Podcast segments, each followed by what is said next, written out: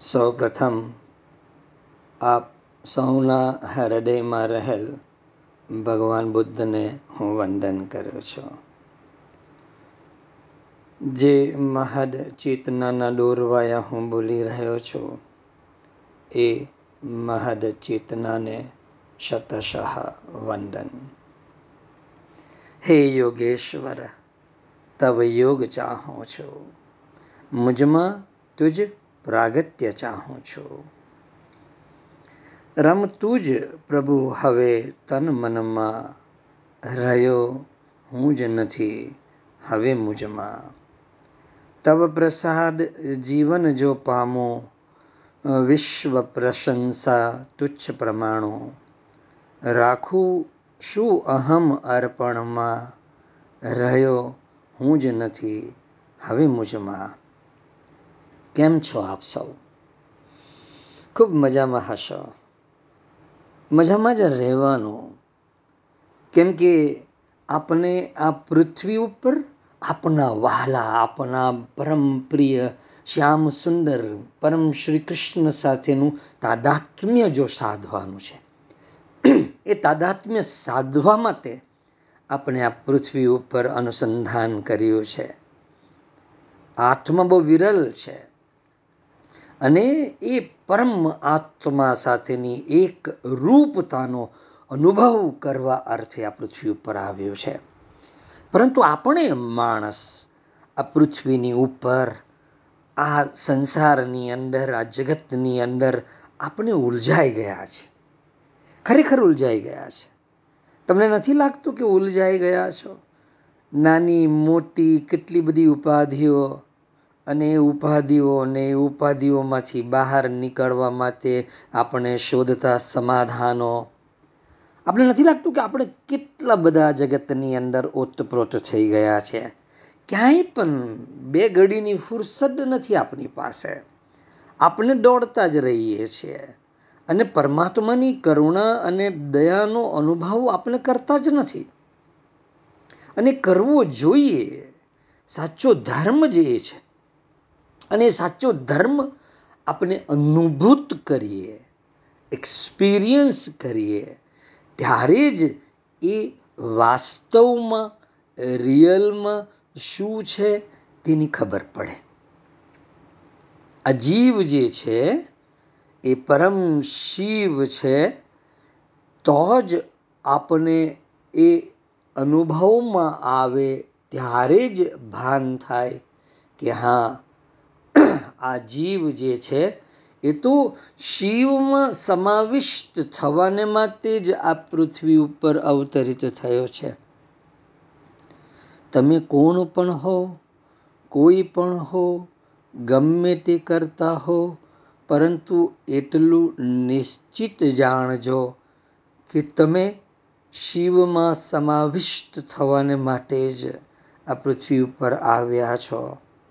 પરમ શ્રી કૃષ્ણનો સાક્ષાત તાદાત્મ્યનો અનુભવ કરવા માટે આ પૃથ્વી ઉપર આવ્યા છો. તમે હો કે કોઈ પણ હોય, કે હું હોઉં, પ્રત્યેક જીવ, પરંતુ આપણે ભૂલી ગયા છે. જેમ નાનું બાળક રમકડાઓથી કેટલું બધું રમવા લાગે છે. કે ખાવાનું ભૂલી જાય, માં ભૂલી જાય, બાપ ભૂલી જાય, ઘર ભૂલી જાય, એ બસ એ જ ધૂળ માટીમાં રમતો રહે છે એના રમકડાઓ સાથે રમતો રમતો રહે છે અને ક્યારેક ક્યારેક આપણે જઈને એને એક તમાચો લગાવવો પડે, ત્યાંથી એને ઉઠાવવો પડે છે. સમજમાં આવે છે? તો આ દુનિયાના લોકો અથવા તમે કે બીજા સૌ આ સંસારમાં એવી રીતે ફસાઈ ગયા છે. અને એમ લાગે કે અહીંયાથી મારી મારીને જો એને તમને બહાર નહીં લાવવામાં આવે મારવામાં પણ કોઈ દોષ નથી. પરેશભાઈ કહે કે મારી દેવાનો તમાચો. અને ઘણીવાર થાય કે મારી દઈએ તમાચો. સંસારમાં આપણે આવી રીતે જ ફસાઈ ગયા છે. જેમ નાનો બાળક રમકડાથી ધૂળ, માટીથી રમવાની અંદર કેવું ફસાઈ જાય. બધું ભૂલી જાય. મા, બાપ, ઘર, બાર. અને ત્યાંથી એને એક થપાટ લગાવીએ અને એને ખેંચીને લાવવો પડે. તો આપણે આ ગઈકાલના કે ગત જન્મના સંસ્કારોથી એટલા બધા ઓતપ્રોત થઈ ગયા છે કે આ જગતની અંદર જાત ભાતના રમકડાઓથી રમવા લાગી ગયા છે. આ જગતમાં કેવા ફસાઈ ગયા છે? અને ત્યાંથી મારી મારીને બહાર લાવીએ તો પણ મને એવું લાગે છે કે એમાં કોઈ દોષ નથી. મારવું જોઈએ. નહીં તો આ સંસારની પકડ એવી છે કે એક પછી એક જેમ દરિયામાં મોજા ઉઠે, એમ આધિ વ્યાધિ ઉપાધિ આપણા જીવનની અંદર હર હંમેશ પ્રવર્તમાન રહે છે.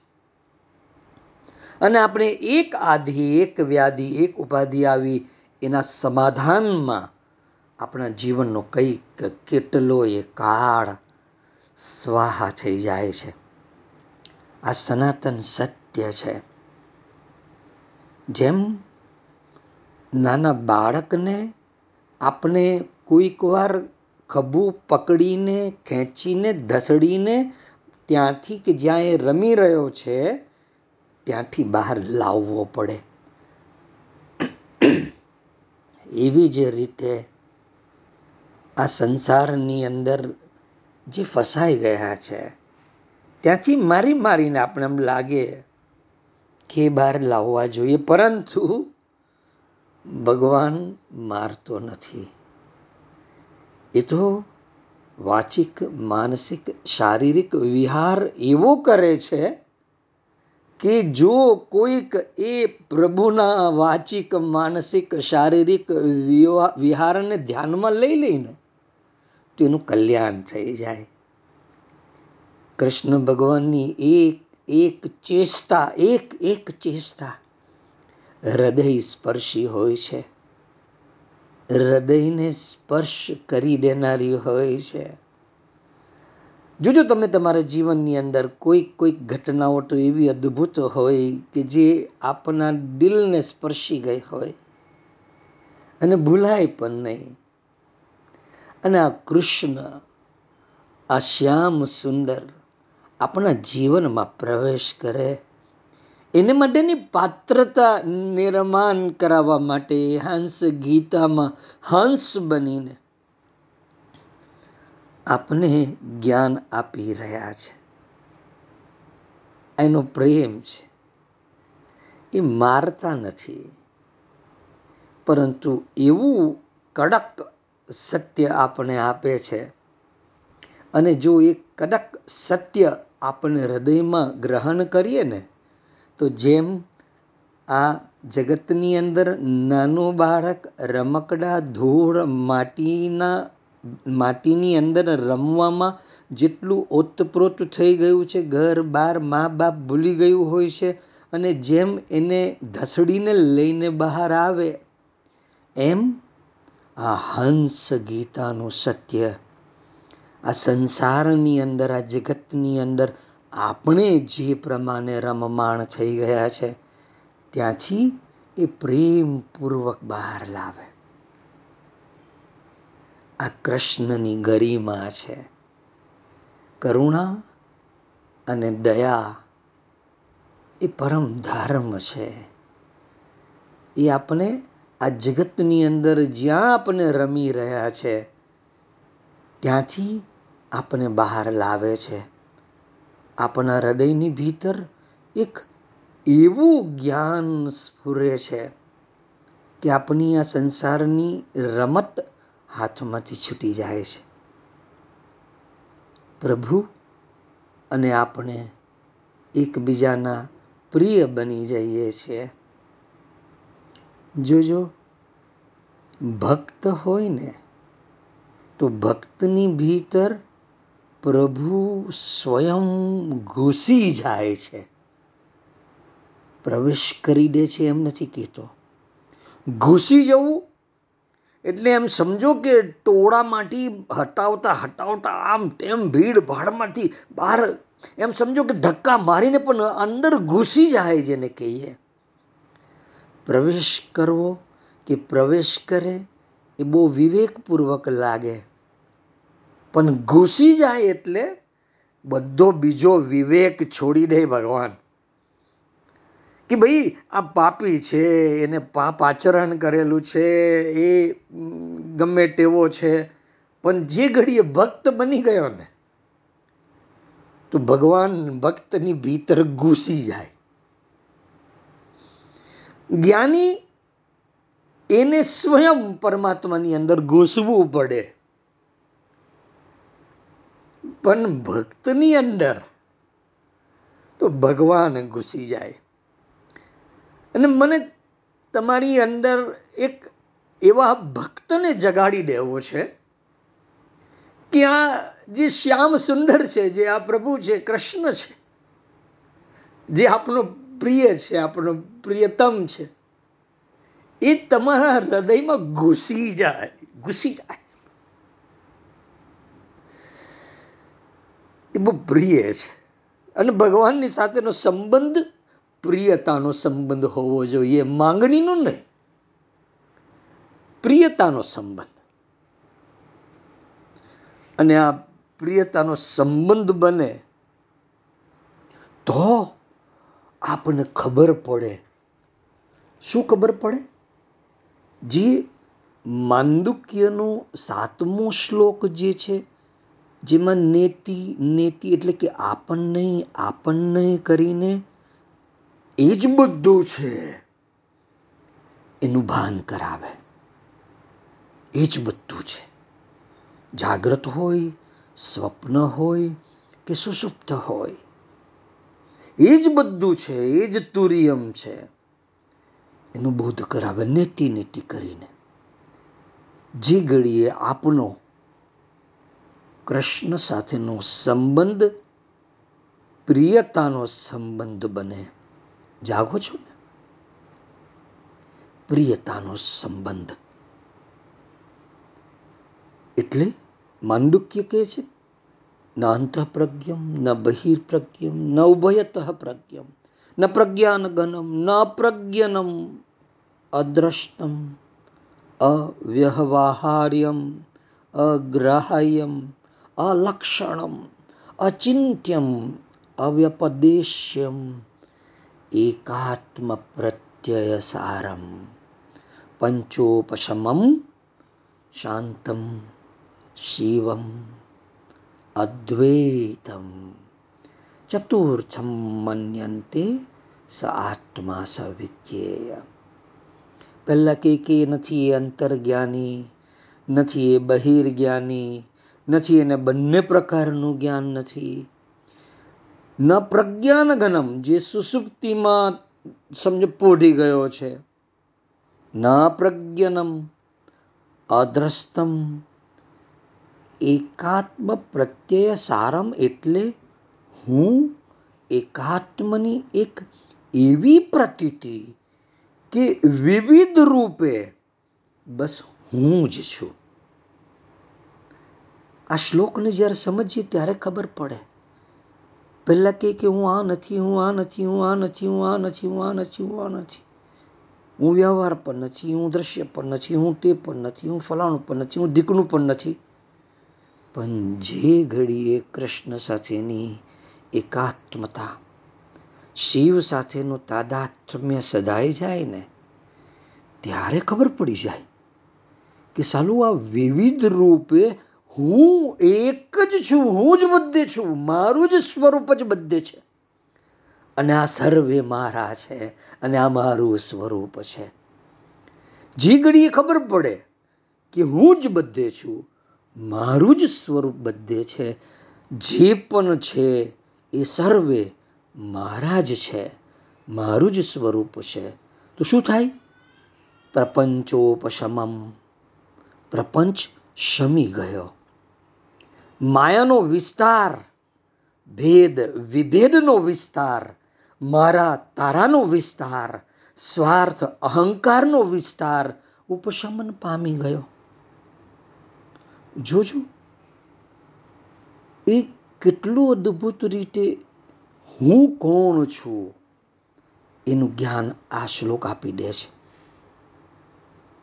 જે આપણે અત્યારે સમજી રહ્યા છે.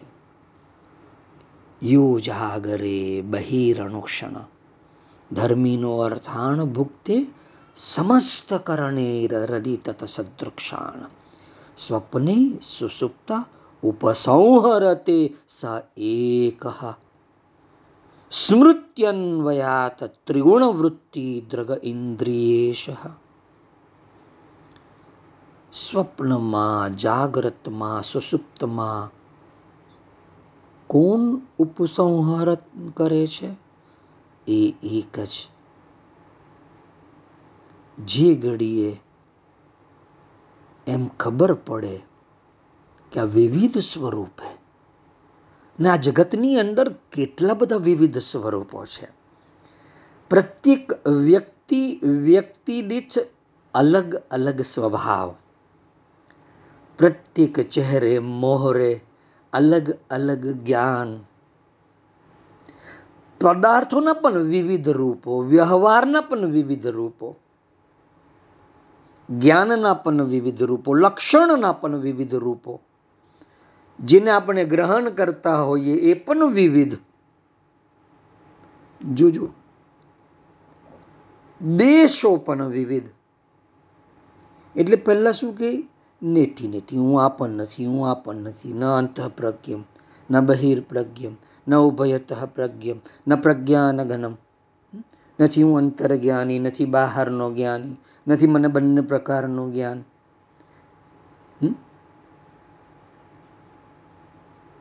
બધું જ માયાનો જેટલો વિસ્તાર છે. જાગો છો ને? માયાનો વિસ્તાર. ભેદ વિભેદનો વિસ્તાર. મારા તારાનો વિસ્તાર. સ્વાર્થ અહંકારનો વિસ્તાર. શમી જાય પ્રપંચોપશમમ. જેટલા પણ આ પ્રપંચો છે, એ શમી જાય. શાંતમ શિવમ અદ્વૈતમ. આજે પરમ શાંત છે, પરમ કલ્યાણ છે, અદ્વૈત છે. અદ્વૈત એટલે કોઈ દ્વૈત નથી. જ્ઞાન પણ હું ને અજ્ઞાન પણ હું. કોઈ આભાસ નથી. આ પરમ તત્વ, આ પરમ શ્રી કૃષ્ણ. જે કદી વાણીમાં આવતું નથી, વિચારમાં આવતું નથી, તર્કમાં આવતું નથી. અનાખ્ય કહે છે એની વ્યાખ્યા નહીં થઈ શકે. અને છતાં પણ એની વ્યાખ્યા હું કરું છું. ઉપાખ્યાનમ. છે તો અનાખ્ય, એની વ્યાખ્યા નહીં થાય. છે તો અનિર્દેશી, એનો નિર્દેશ ન થાય. છે તો અવ્યક્ત, જે વ્યક્ત ન થાય. છતાં પણ હું મારી ચેતનાને એ જે અનિર્દેશીય છે, મારી ચેતનાને આ જે અવ્યક્ત છે ત્યાં સ્થિર કરીને હું મારું કાર્ય કરું છું. અમારી વાણી આજે અનિર્દેશ્ય છે. એના સામ્રાજ્યમાંથી આવે છે તમારી પાસે. મા સરસ્વતી વિનાનો એક ઝંકાર કરે. અને વાણી બની એ શબ્દ ખરી પડે તમારા ખોળામાં. આપોઆપ તમે જે સંસારમાં રમત રમો છો ત્યાંથી બહાર આવી જાઓ. આ ભગવાનની વાણી છે. કરુણાના સ્તરે આ બોલાયેલા આ શ્યામ સુંદરના વચનો યાદ રહેવા જોઈએ. આ અનિર્દેશીય, એનો નિર્દેશ અત્યારે આપણે કરી રહ્યા છીએ. અવ્યક્ત જે છે, એની સમજણ આપણે મેળવી રહ્યા છીએ. પણ જે ઘડીએ તમે એ પરમ ચૈતન્ય સાથે એ શ્યામ સુંદર સાથે એક રૂપ થઈ ગયા. આ જગતના પ્રત્યેક પ્રપંચ શમી જશે. પ્રપંચોપશમમ, બધા પ્રપંચ શમી જશે. માયાનો વિસ્તાર, ભેદ વિભેદનો વિસ્તાર તમારામાંથી એક જ થઈ જશે. એકાત્મ પ્રત્યય સારમ. ત્યારે જ ખબર પડશે કે કૃષ્ણ શું છે, શિવ શું છે, અદ્વૈત શું છે. ત્યારે ખબર પડશે. આપણે જેમ બહાર ભટકી રહ્યા છીએ દોડી રહ્યા છે. આ જગતની અંદર રમતમાં ફસાયા છે. અને કોઈક અદૃશ્ય હાથ તમને ત્યાંથી બહાર ખેંચી લેશે. બહાર ખેંચી લેશે. એવમ વિમૃશ્ય ગુણ તો મનસસ વ્યવસ્થા. મન માયા મયી કૃતા ઇતિ નિશ્ચિત અર્થ. અમુક અમુક બાબતોને આપણે નિશ્ચિત રૂપે આપણે જાણી લેવાની. કે પ્રભુએ કહ્યું છે, એટલે નિશ્ચિતપણે સંશય વગર એને આપણા હૃદયની ભીતર ઉતારી દેવું. સંછિદ્ય હાર્દમ અનુમાન સતુક્તિ તીક્ષ્ણ જ્ઞાનાસીના ભજતમ અખિલ સંશયાધીમ. એ પ્રકારે વિચાર કરો કે સત્વ રજસ તમસ આ ત્રણ ગુણોના અનુસાર મનની જાગ્રત સ્વપ્ન અને સુસુપ્તિ ત્રણ અવસ્થાઓ હોય છે અને એ અવસ્થા મારી માયાથી મારા જગતમાં મેં બનાવી છે કૃષ્ણ કહે છે તો સ્વીકારી લેવાનું પહેલાં. કે, ઓ માય ગોડ, તો હાલ અત્યારે વર્તમાનમાં મારા જીવનમાં જે પરિસ્થિતિ ઊભી થઈ, જે વિપરીત સ્વભાવની વ્યક્તિઓ આવી, તો એ પ્રભુએ માયા કરી છે. પ્રભુને કેમ માયા કરવી પડી? કેમ કે મારો પ્રિય મને સમજ્યો નથી, મારામાં એક થયો નથી, મને પ્રેમ કરતો નથી. ઓ માય ગોડ, એટલે એને માયા બનાવી છે. તો કૃષ્ણ કે, હા, આ મારી માયા છે. એવમ વિમૃષ્ય ગુણ તો મનસસ વ્યવસ્થા મન માયા મયી કૃતા ઇતિ નિશ્ચિત અર્થ આ જાગ્રત સ્વપ્ન, સુસુપ્તિ, સત્વ, રજસ, તમસ અને આ ત્રણ ગુણોના અનુસાર મનની જે આપણી સ્થિતિ, જાગ્રત સ્વપ્ન, સુસુપ્તિ, આ ત્રણેય અવસ્થા, એ મારી માયાથી. મન માયા મયી કૃતા મારામાં જ બનાવેલી આ મારું જ જગત. અને તમે પણ મારા. જોજો ભગવાન શ્રી કૃષ્ણ કેટલી અદ્ભુત વાત કરે છે. સમજવાનો પ્રયાસ કરજો. જાગતા રહેજો મારા વાલાઓ, મારી વાલીઓ. એ પ્રકારે વિચાર કરો. કૃષ્ણ કે નિશ્ચિત તમે જાણી લો કે તમારી જીવનની અંદર ઊભી થતી પરિસ્થિતિ યોગ, સંજોગ, વિપરીત વ્યક્તિ, સ્વાર્થી, વૃત્તિવાળા આસપાસ લોકો, બધી જ મારી માયા છે તમારે માટે. પ્રત્યેક જીવને માટે. કેમ બનાવી છે મેં માયા? તો કૃષ્ણ કહે છે કે, એ મારો વહાલો, મારો પ્રિય, મારી તરફ આવે. તો કે કેવી રીતે આવે? તો કૃષ્ણ કહે છે કે સંચિદ્ય હાર્દમ અનુમાન સત ઉક્તિ તીક્ષ્ણ જ્ઞાનાસીના ભજતમ અખિલ સંશયાધીમ. યુક્તિથી સદઉક્તિથી અર્થાત સંતોના, ગુરુના શબ્દોથી અને શ્રુતિથી જ્ઞાનની તલવારને ટીન્ની કરીને, તીક્ષ્ણ કરીને તીક્ષ્ણ જ્ઞાનાસીના. જ્ઞાન આસીન એટલે જ્ઞાનની તલવાર. તે પણ કેવી? તીક્ષ્ણ. ટીનની ધારવાળી સમુરાય આવે ને જાપાનીઝ સમુરાય એમ સમજો, હું આ સમુરાય લઈને બેઠો છું. તીક્ષ્ણ જ્ઞાનાસીના. જ્ઞાનની આ ટીનની તલવાર.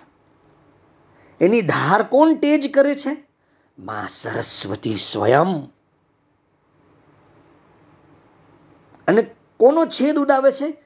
તમારા હૃદયના મૂળમાં અહંકારકૃત જે પણ અજ્ઞાન ધરબાયેલું છે. એને મૂળમાંથી, હાર્દમ મૂળમાંથી એને છેદી રહ્યો છે. કોણ આ માસ્ટર આ ગુરુ આ પુરુષો તીક્ષ્ણ જ્ઞાનાસીના સંછિદ્ય હાર્દમ કેવી રીતે આ ગુરુજી વાણી આપે? સદ ઉક્તિ આપે, આઈડિયા આપે. સમજણ આપે, શ્રુતિની વાત કરે. શ્રુતિ એટલે કે જે સનાતન ધર્મ છે. એ સનાતન ધર્મની ભીતર રહેલું પરમ સત્ય. એ તમારા ચરણોમાં મૂકે. અને શું કહે? ગુરુ કહે કે, હે મારા વહાલા શિષ્યો, આ પરમ પ્રભુની સાથે એક થયેલ આ ચેતના. તમને પણ એ જ એકત્વના અનુભવ અર્થે આ જ્ઞાનની ટીનની થયેલી તલવાર ભેદ ધરે છે. ક્યાં મને એનું છેદન કરવા દો, ક્યાં તમે સ્વયં એનું છેદન કરો. આ હૃદયમાં રહેવાવાળા સંપૂર્ણ સંશયોનો આધાર કોણ છે? શંકા કોણ ઊભી કરે? તો કે અહંકાર ઊભી કરે. અહંકારે કોણ? હું આટલું જાણું છું. હું આટલું માનું છું. હું જે માનું છું તે જ સત્ય છે. હું જે માનું છું એ જ વાસ્તવિક છે. આ અહંકાર છે. તું પ્રત્યેક સંશયોનો, શંકાનો આધાર અહંકાર. અને અહંકારનું મૂળ ઇગ્નોરન્ટ અજ્ઞાન. અજ્ઞાનને કારણે જ માણસ એમ કહે છે કે નહીં, હું તો આ જે જાણું છું તે બરાબર જ છે. હું જે કરું છું તે બરાબર જ છે. મારા વ્યવહાર બધા બરાબર જ છે. આ આ રીતે જ થાય. આ તે રીતે જ થાય. આ જ્ઞાન છે. અહંકારનું મૂળ છે. હાર્દ છે. અખિલ સંશયાધીમ જેટલા પણ સંશયો છે, અખિલ. એ પ્રત્યેક સંશયો અહંકાર, અજ્ઞાનમાંથી સ્ફુરે છે. તમને શંકા થાય? કે કૃષ્ણ તે વરી વાત કરતો હશે? કૃષ્ણ તે વરી જોવાતો હશે? શિવ સાથે કંઈ એક તાદાત્મ્ય સધાતું હશે? આ જેટલા પણ સંશયો ઉઠે છે ને, એ સંશય પ્રશ્ન બનીને બહાર આવે છે. અને આ સંશય આશંકા શંકા એ અજ્ઞાનમાંથી આવે છે. અને અજ્ઞાન તમને અહંકારથી છાવરી દે છે, ભરી દે છે. અને તમને જે જોવાય છે, એ જ સત્ય છે તમે એમ માનો છો. જે દ્રશ્ય જોવાય છે.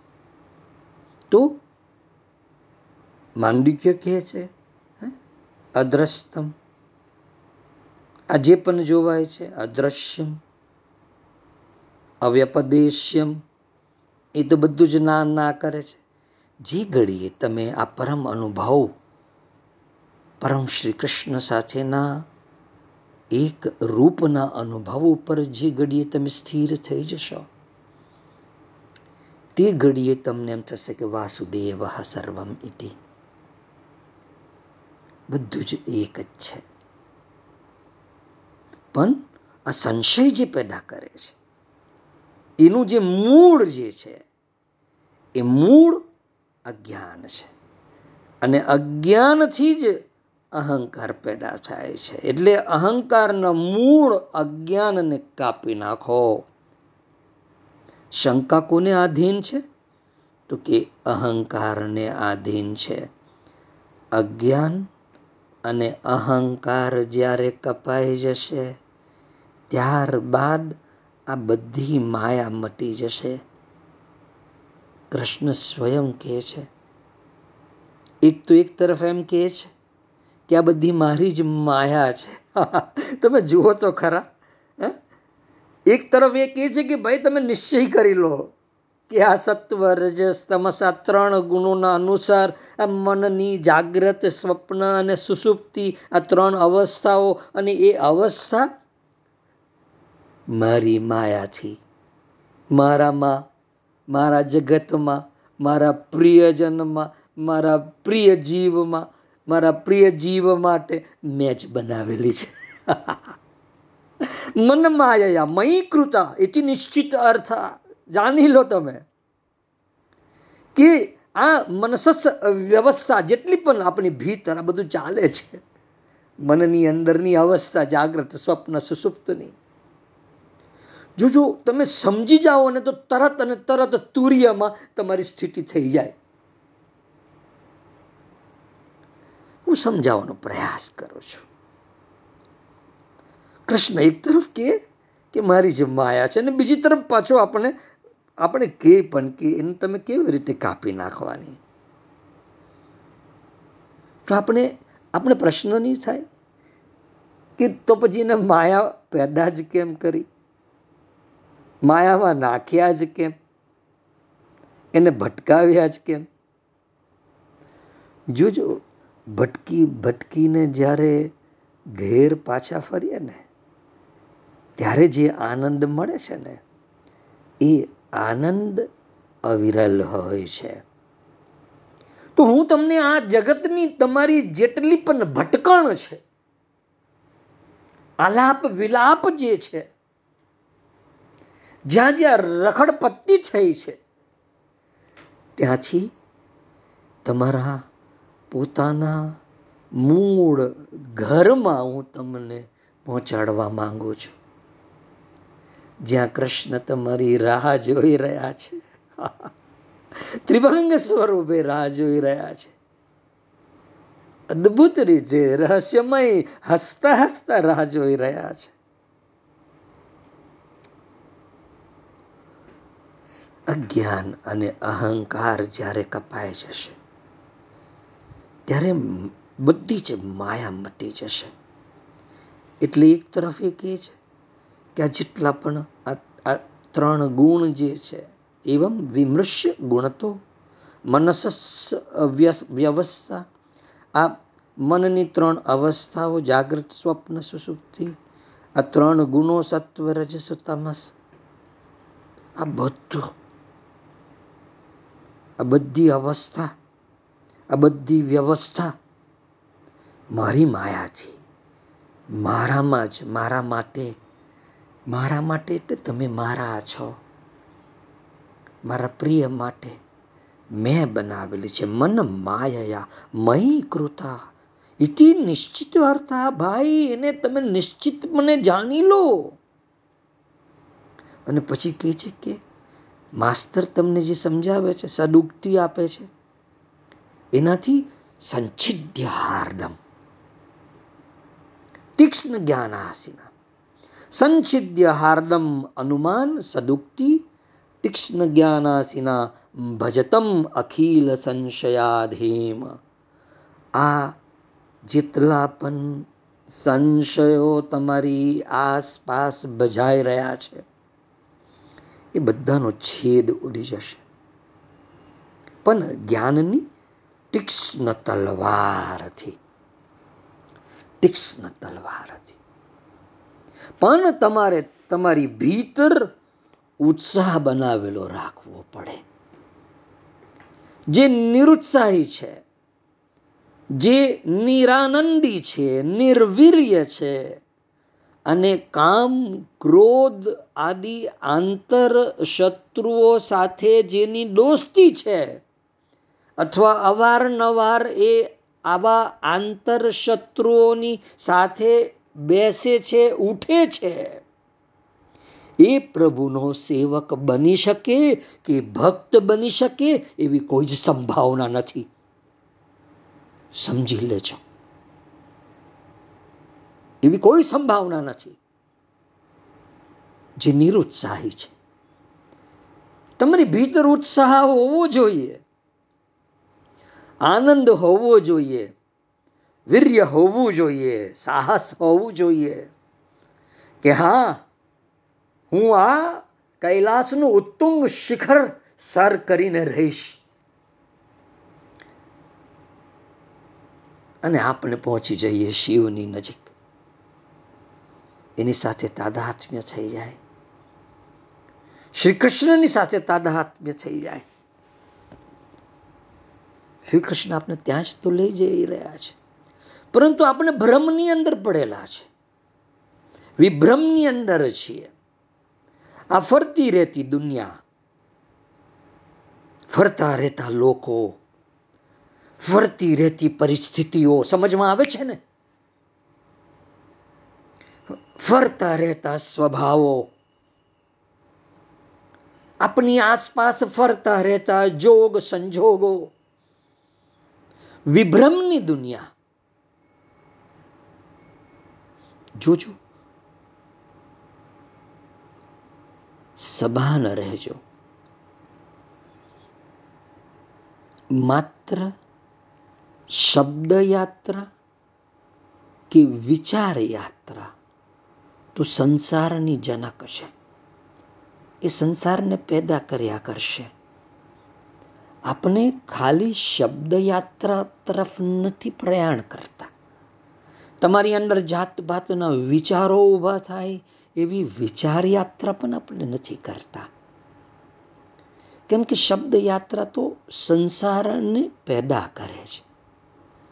કોઈક મિત્રે અથવા ફેસબુક અથવા વોટ્સઅપ ઉપર કોઈક શબ્દો આવ્યા. અને તમે એ શબ્દો દ્વારા સંસારમાં ઉતરી જાઓ. પાંચ હજારની ખરીદી ઉપર ત્રણ હજારની આટલી વસ્તુઓ સાવ મફત શબ્દો છે. ને આ શબ્દોની જો યાત્રા થઈ ગઈ, તો એક નવો સંસાર પેદા થઈ ગયો. ને આવા તો જાત ભાતના સંસારો. ચકલે, ચૌટે, ઓટલે મળ્યા જ કરતા હોય છે.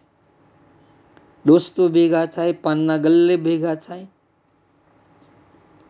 આવા શબ્દો તો મળતા જ રહેતા હોય છે. શબ્દોની યાત્રા કે ખાલી વિચારની યાત્રા? સંસારની જનક છે. સંસારને પેદા કરવાનો બાપ છે. પ્રભુ સાથે પ્રીત જમાવવા, પ્રભુ સાથે પ્રેમ કરવા તો ભાવ યાત્રા જ જરૂરી છે. તુજ સંગ પ્રીત લગાઈ સજના કૃષ્ણ કૃષ્ણ,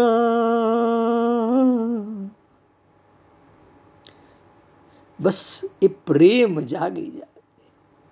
એટલે માત્ર શબ્દ યાત્રા નથી કરતા.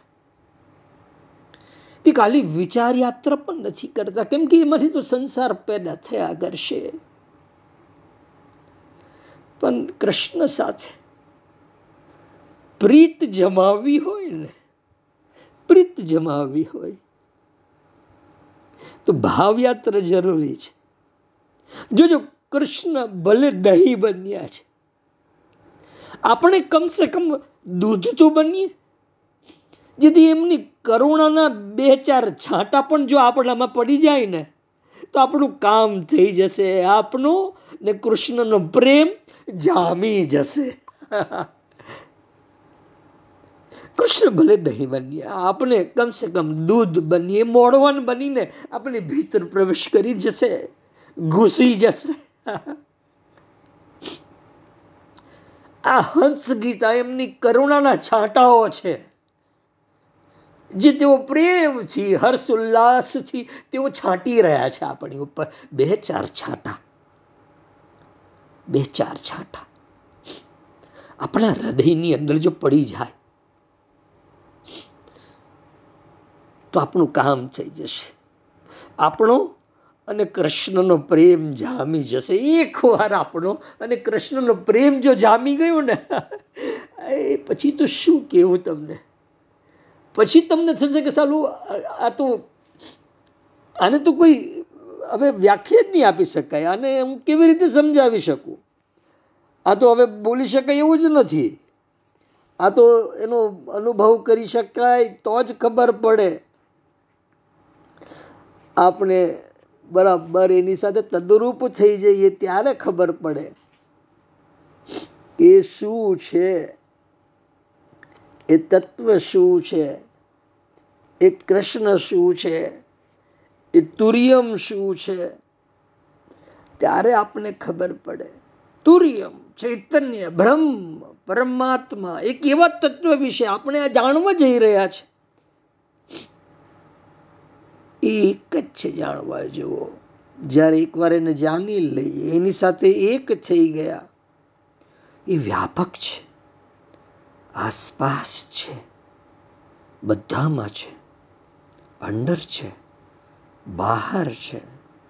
જીવમાં છે. જીવની બહાર પણ છે. પદાર્થમાં છે તો પદાર્થની બહાર પણ છે. જેને ભગવાન કહીએ, કૃષ્ણ કહીએ, શિવ કહીએ, બ્રહ્મ કહીએ, ચૈતન્ય કહીએ, એની વ્યાખ્યા શું? તો મૌનમ વ્યાખ્યાયમ. જ્યારે આપની ભીતર પરમ મૌન જાગી જાય, આ જગતની રમત શમી જાય પ્રપંચોપશમમ. શાંતમ શિવમ અદ્વૈતમ પ્રગટ થઈ જાય. એની વ્યાખ્યા મૌનમ છે. અથવા હું તમને કેવું નિઃશબ્દ એની વ્યાખ્યા છે. એ તો મૌનની ભીતર પ્રવેશ થશે જે ઘડીએ. ત્યારે આ બ્રહ્મને તમે જાણી લેશો. આ સંસાર, આ જગત શમી જશે, આ સંસારનો વિભ્રમ શમી જશે. તુરિયમ પ્રગટ થશે. અને કૃષ્ણ પોતે જ કહે છે કે મય તુર્ય.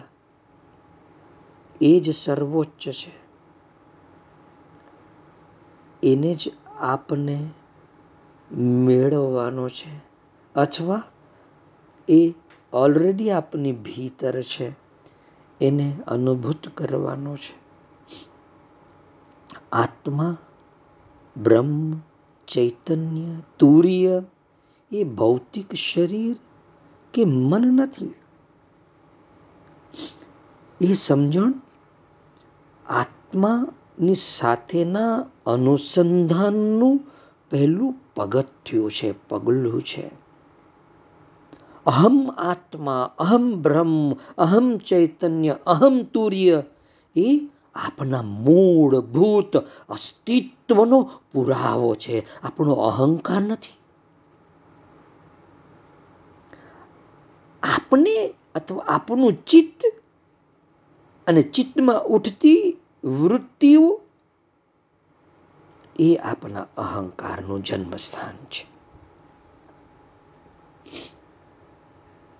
અને આ સંસારની અંદર જે જે સુખ આપણે મેળવવા જઈ રહ્યા છે અથવા જે જે સુખ આપણે મેળવવા છે, બ્રહ્મથી, તો સમજી લેજો કે એ એ સુખની અંદર વેદના તમને મળશે. આ સંસારના તમામ સુખોની મીઠાશમાં આપણે જાલિમ વેદનાનું રિઝર્વેશન કરી દઈએ છીએ. રિઝર્વેશન કરીએ છીએ, અગાઉથી. સંસારના તમામ સુખોની મીઠાશમાં આપણે જાલિમમાં જાલિમ વેદનાનું રિઝર્વેશન કરીએ છીએ. જ્યારે શ્રી કૃષ્ણ પ્રેમની વેદનામાં તો હંમેશા ભરપૂર મીઠાશનું રિઝર્વેશન હોય છે. એટલે હું તમને શ્રી કૃષ્ણ પ્રેમ તરફ દોરી જાઉં છું. તમારા હૃદયની ભીતર શ્રી કૃષ્ણ પ્રત્યેનો પ્રેમ, પ્રીત જાગી જાય. જ્યારે કૃષ્ણ પ્રેમની વેદના મળે ને, તો પણ એમ સમજજો કે ભરપૂર મીઠાશનું જ રિઝર્વેશન છે. જ્યારે સંસારના તમામ સુખોની મીઠાશમાં આપણે જાલિમ વેદનાનું રિઝર્વેશન કરી દઈએ છીએ. વેદના કૃષ્ણ ભગવાનની સાથેની એના વિરહની, કેમ કે શરૂ શરૂમાં તમને એ વિરહ એટલો લાગશે, એની વેદના એટલી લાગશે રૂડન ઉઠશે આક્રંદ ઉઠશે, ચીસ નીકળશે. પણ એ વેદના મીઠી છે. અને આવી વેદના ભોગવવાની તૈયારી ન હોય, એને આ કૃષ્ણ સાથેના પ્રેમના માર્ગે કદમ મૂકવાનું સાહસ નહીં કરવું કેમ કે આ વેદના ઉઠે એના વિરહની પ્રખર વેદના ઉઠે. કેમ કે જીગડી ખબર પડી જાય કે આસપાસ ભીતર બધે જ એ છે અને મને કેમ જોવાતો નથી, મને કેમ અનુભવાતો નથી. અને પછી વેદના શરૂ થાય. પછી આકરંડ ઉઠે, રુદન ઉઠે ચીસ નીકળે. પણ આ વેદના સહન કરવાની શક્તિ હોવી જોઈએ. અને જે આ વેદના ભોગવવાની તૈયારી ના હોય ને, તો હું તમને કહી દઉં કે કૃષ્ણ પ્રેમના માર્ગ ઉપર પગ નહીં મૂકતા. સાહસ જ નહીં કરતા. અને ફરી એમ પણ કેવું છું કે જો સાહસ કરવું હોય ને, તો આજ સાહસ કરજો. સમજમાં આવે છે? મૌનમ વ્યાખ્યાયમ. મૌનમાં જેની વ્યાખ્યા થઈ શકે. પરંતુ આપણે તો દોષોથી ખરડાયેલા છે. આપણે બધા જ દોષોનું સરનામું કોણ? તો કે માણસ. બધા જ આ જગતની અંદર જેટલા પણ દોષ છે, તો કે આ દોષોનું સરનામું કયું? તો કે માણસ એનું સરનામું. તો જેટલા પણ તમામ ગુણ છે, એનું સરનામું કોણ? તો કે એ શ્રી કૃષ્ણ છે. એ સરનામે હું તમને લઈ જવા માંગુ છું કે આ સરનામું છે કૃષ્ણનું. અને તમે પહોંચી જશો. અનુભવ ક્યારે થશે કે સાચા સરનામે પહોંચ્યા છો? અરે, જ્યારે તમારી સન્મુખ બે હાથ પોરા કરીને ઉભેલો કૃષ્ણ જોવાશે ત્યારે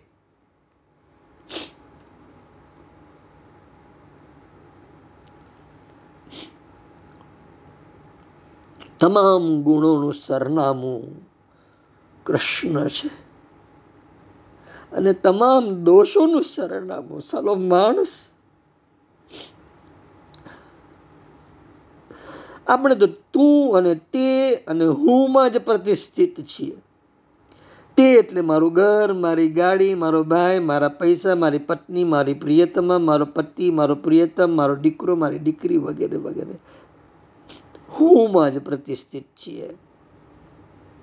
આ ખોટા હુંનું જ્ઞાન નષ્ટ થાય.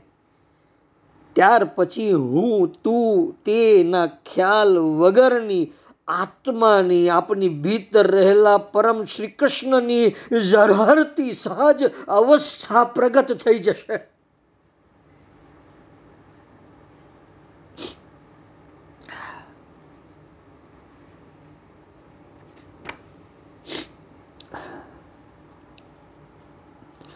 સમજમાં આવે છે. જાગતા રહેજો. બાકી નલિની દલગત જલમટી તરલમ તદ્વ જીવિતમ અતિશય ચપલમ. જીવ બહુ ચંચલ છે. કમળના પાંખડી ઉપર પાણીનું બુંદ જે રીતે સરી પડે છે. નલિની દલગત જલમતિ તરલમ જેવી રીતે કમળના પાંખડી ઉપર રહેલું પાણીનું બુંદ જેટલું ઝડપથી સરકી જાય છે, લસરી પડે છે. તદ્વત જીવિતમાં અતિશય ચપલમ. આ જીવ એટલો ચપળ, એટલો ચંચલ છે. ક્યારે ચાલી જાય ખબર નહીં પડે. વિદ્ધિ વ્યાધિ અભિમાનગ્રસ્તમ. લોકમ શોક હતમ ચ સમસ્તમ. વરી આદિ વ્યાધિ અભિમાનથી ઘેરાયેલો. અને આ સંસારની અંદર જ રચ્યો પચ્યો રહેતો. આ સંસારના જ શોખ દુઃખો, એવા જ દુઃખોથી ઘેરાયેલો. એ અમૃત છે. પરંતુ એ વિષ બની ગયો છે. તદ અમૃતસ્ય विषत्वं यः દોષ સંભવ કુલીનમાં દોષ હોવો એ અમૃતનું વિષ થઈ જવા જેવું છે સમજી લેજો કુલીનમાં એટલે કે સમજો સાકરમાં કડવાશ તમે તમે કલ્પના કરી શકો સાકર કડવી હોઈ શકે બરાબર સમજવાનો પ્રયાસ કરજો મેં જેમ તમને કહ્યું ને કે છોકરો રમકડામાં, રમવામાં, માટી ધૂળમાં, રમવામાં એટલો ઓતપ્રોત થઈ ગયો હોય, એ માં ભૂલી જાય, બાપ ભૂલી જાય, દાદા, દાદી ભૂલી જાય, ઘર ભૂલી જાય, બાર ભૂલી જાય, બધું ભૂલી જાય. એને ઠાપટ મારીને ખેંચીને બહાર કાઢવો પડે. આ એવી ઠાપટ હું તમને મારું છું.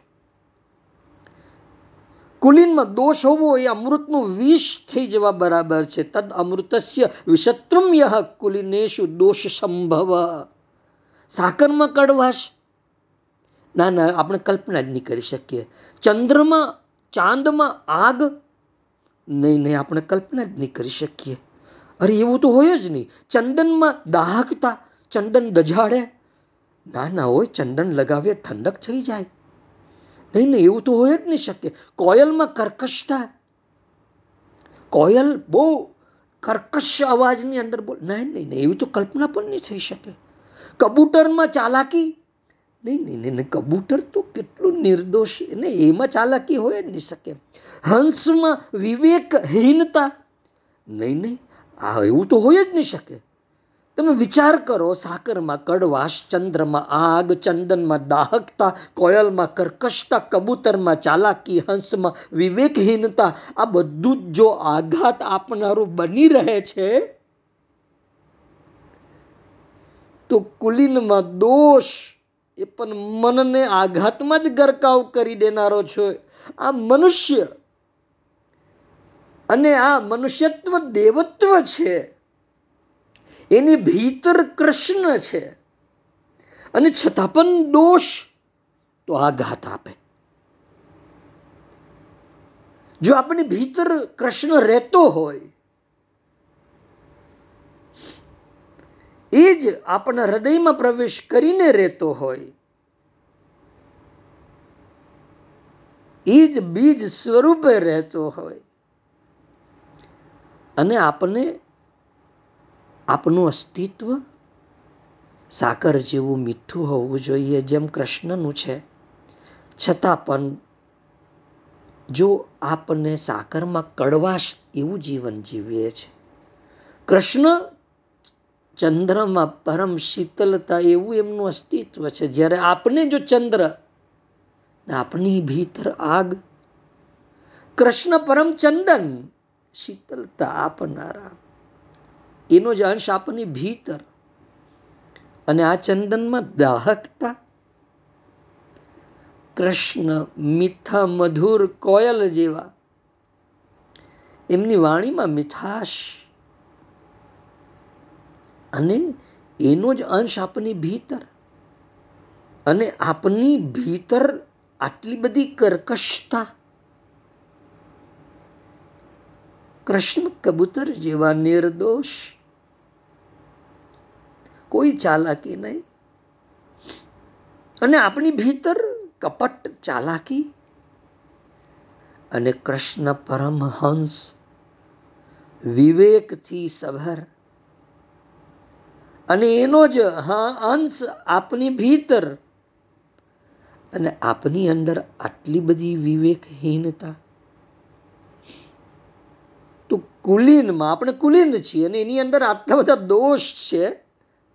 તો આપણે અમૃત હોવા છતાં ઝેર બની ગયા છીએ. કંઈક સમજો.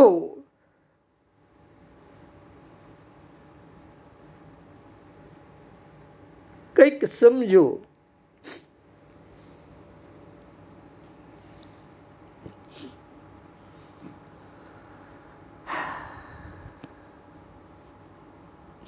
જો એટલું જાણજો.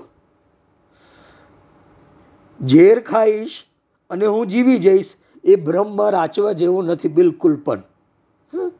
પાપના, દુર્બુદ્ધિના, વ્યભિચારના સેવન છતાંય હું મારી પવિત્રતા ટકાવી રાખીશ, એવા બ્રહ્મમાં પણ રાચજો નહીં.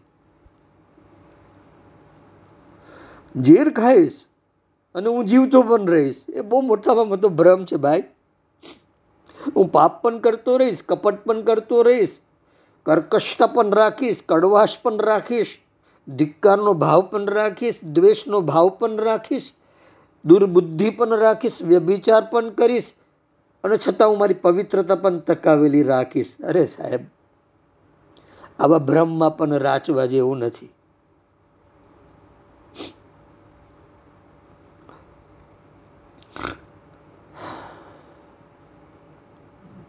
કૃષ્ણ ભલે દહીં બન્યા આપણે કમસે કમ દૂધ તો બનીએ.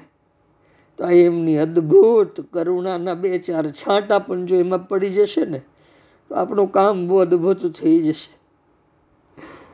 અને આપણો અને કૃષ્ણનો પ્રેમ એવો તો જામી જશે ને મલાય ડાર. કૃષ્ણ આપણે કેટલું અદ્ભુત સમજાવે છે. હા ગીતા હવે પછીનો જે શ્લોક છે બહુ અદ્ભુત.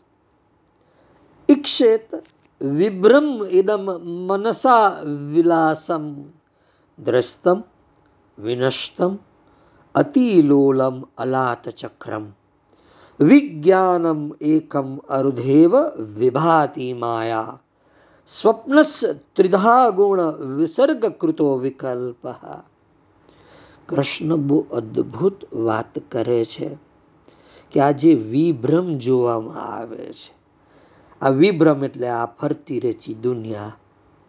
ક્યાંય પણ એના પગ સ્થિર રહેતા નથી. આપણી આસપાસની પરિસ્થિતિ, આસપાસના માણસો, એ ફરતા રહે. એના પગ ક્યાંય સ્થિર જ નથી. તમે એમ કહો કે ભાઈ મારી સાસુ જેઠાની જરાક આટલા ભાવમાં સ્થિર તો થાય? ભૂલી જજો. તમારી પત્ની, દીકરો, દીકરી કંઈક આટલા ભાવમાં સ્થિર તો થાય? નહીં. વિભ્રમ છે. ઈક્ષેત વિભ્રમ ઇદમ મનસા વિલાસમ. ત્રસ્તમ, વિનષ્ટમ, અતિલોલમ અલાચચક્રમ વિજ્ઞાનમ એકમ અરુધેવ વિભાતિ માયા. સ્વપ્ન ત્રિધા ગુણ વિસર્ગ કૃતો વિકલ્પ.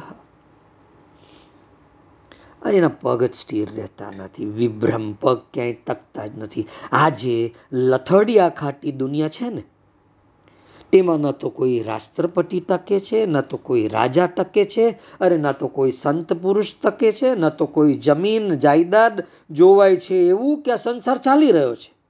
અને એ પણ વેગથી તીવ્ર વેગથી. પરંતુ માલુમ એવું પડે છે કે આ ગઈકાલવાળી જ નદી છે ખબર એવું પડે છે કે આ તો ગઈકાલવાળો જ દીવો છે. ખબર એવું પડે છે કે આ તો ગઈકાલવાળું જ શરીર છે. આ બધું જ વિભ્રમ છે. એટલે જ માણસની ઉંમર ખૂબ વધી જાય છે, પણ સદા યુવાન તૃષ્ણા, સદા યુવાન કામના, એને એવી રીતે જ ભોગવવી છે જેવી રીતે તે યુવાનીમાં ભોગવે છે. એને એમ જ છે કે આ ગઈકાલ વાળું જ શરીર છે. આ બધો વિભ્રમ છે. કૃષ્ણ કેટલી અદ્ભુત સમજ આપે છે. ઈક્ષિત વિભ્રમિદમ મનસા વિલાસમ. આ શ્લોકને આવતા ગુરુવારે આપણે બરાબર સમજીશું. ત્યાં સુધી હું મારા શબ્દોને વિરામ આપું છું. બુદ્ધમ શરણમ ગચ્છામી. આપણે દૂધ બની જઈએ. કૃષ્ણ દહીં બન્યા છે. એ ઘૂસી જશે આપણી ભીતર, મોળવણ બનીને. એમની કરુણાના બે ચાર છાતા પડી જશે અને આપણો અને કૃષ્ણનો પ્રેમ જામી જશે. બરાબર જામી જશે અને હું જોઈ રહ્યો છું. મને જોવાઈ રહ્યો છે એ કૃષ્ણ પ્રેમ જે તમારી ભીતર અત્યારે ફૂટી રહ્યો છે.